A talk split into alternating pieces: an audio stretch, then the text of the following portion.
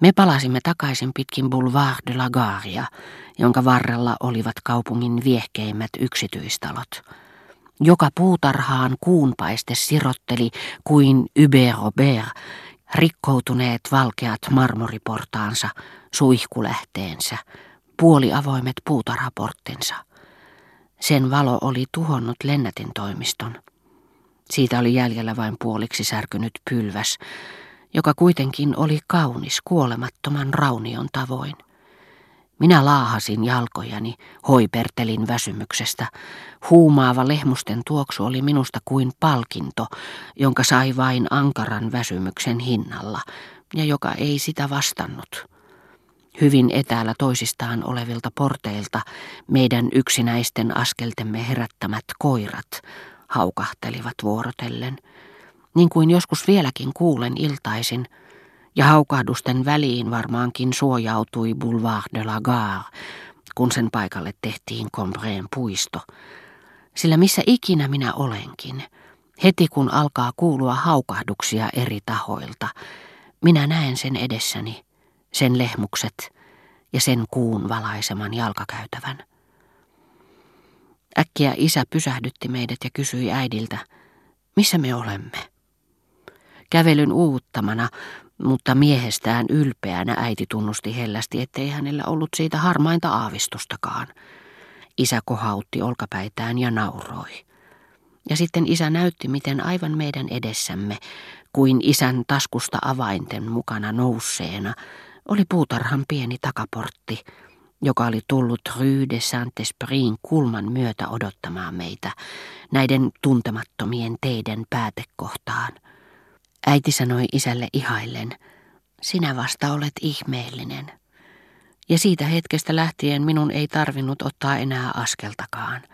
Maa käveli puolestani tuossa puutarhassa, jossa tietoinen valppaus jo kauan sitten oli lakannut seuraamasta toimiani.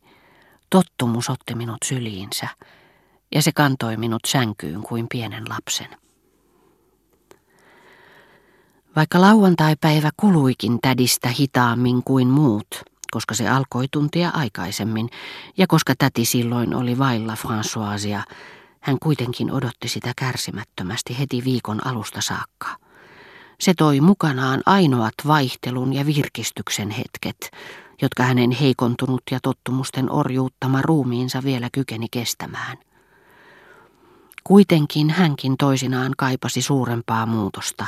Hänkin oli kokenut ne poikkeukselliset hetket, jolloin ihminen janoaa jotakin muuta kuin sitä, mikä on.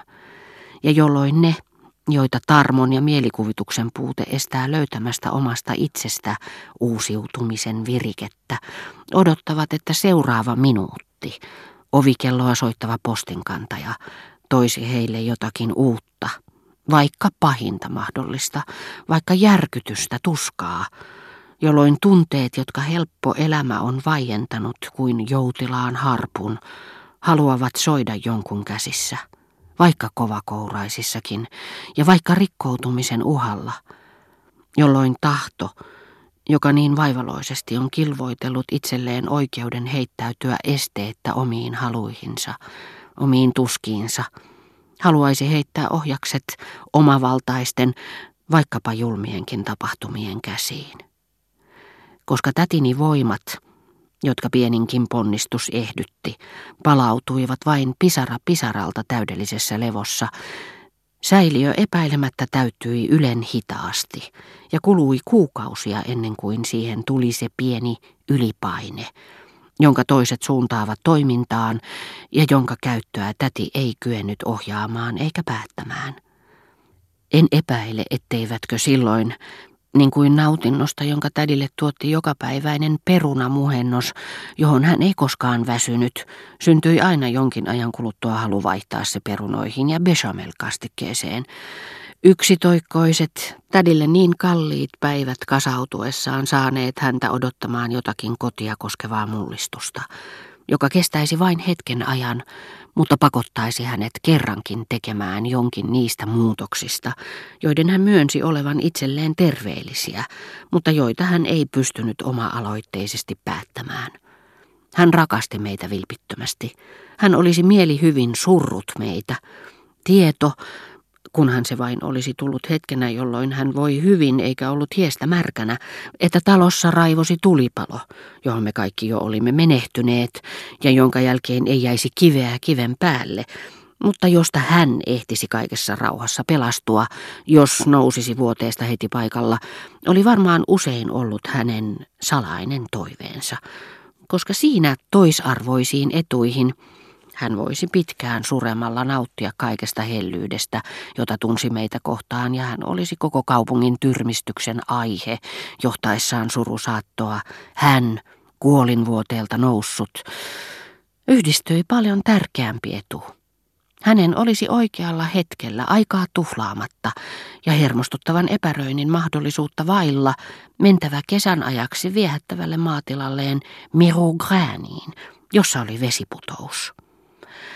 Koska ikinä ei ollut sattunut mitään tämän kaltaista tapahtumaa, jonka onnistumista hän varmaan mietti ollessaan yksin lukemattomiin pasianssipeleihinsä syventyneenä, ja epätoivoiseksi hän olisi tullut jo sen ensi oireista, ensimmäisestä pienestä odottamattomasta seikasta, ensimmäisestä sanasta, joka olisi ilmoittanut huonon uutisen hänelle ja jonka sävyä ei enää koskaan pysty unohtamaan, kaikesta siitä, mitä leimaa todellinen kuolema, niin perin erilainen kuin kuoleman looginen ja abstrakti mahdollisuus.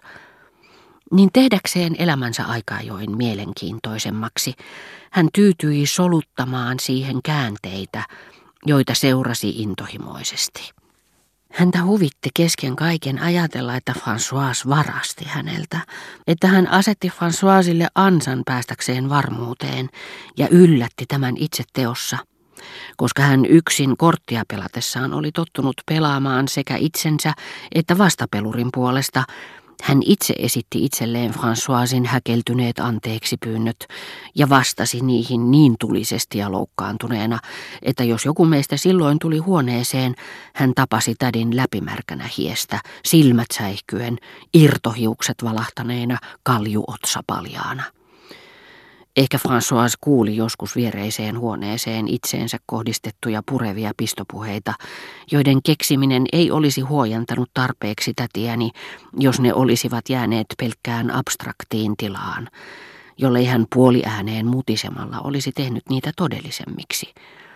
Toisinaan sänkyteatteri ei riittänyt tädille.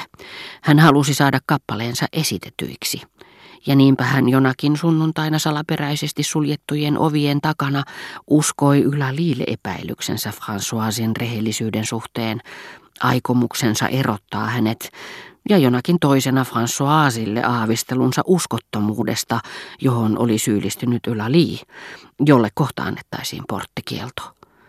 Muutaman päivän päästä hän oli saanut tarpeekseen edellisestä uskotusta ja ystävystynyt uudelleen Pettorin kanssa – Seuraavassa esityksessä molemmat sitä paitsi vaihtaisivat osia. Mutta epäilykset, joita Ylä Lii saattoi toisinaan herättää hänessä, olivat pelkkiä leiskahduksia ja sammuivat pian virikkeen puutteessa, koska Ylä Lii ei asunut meillä.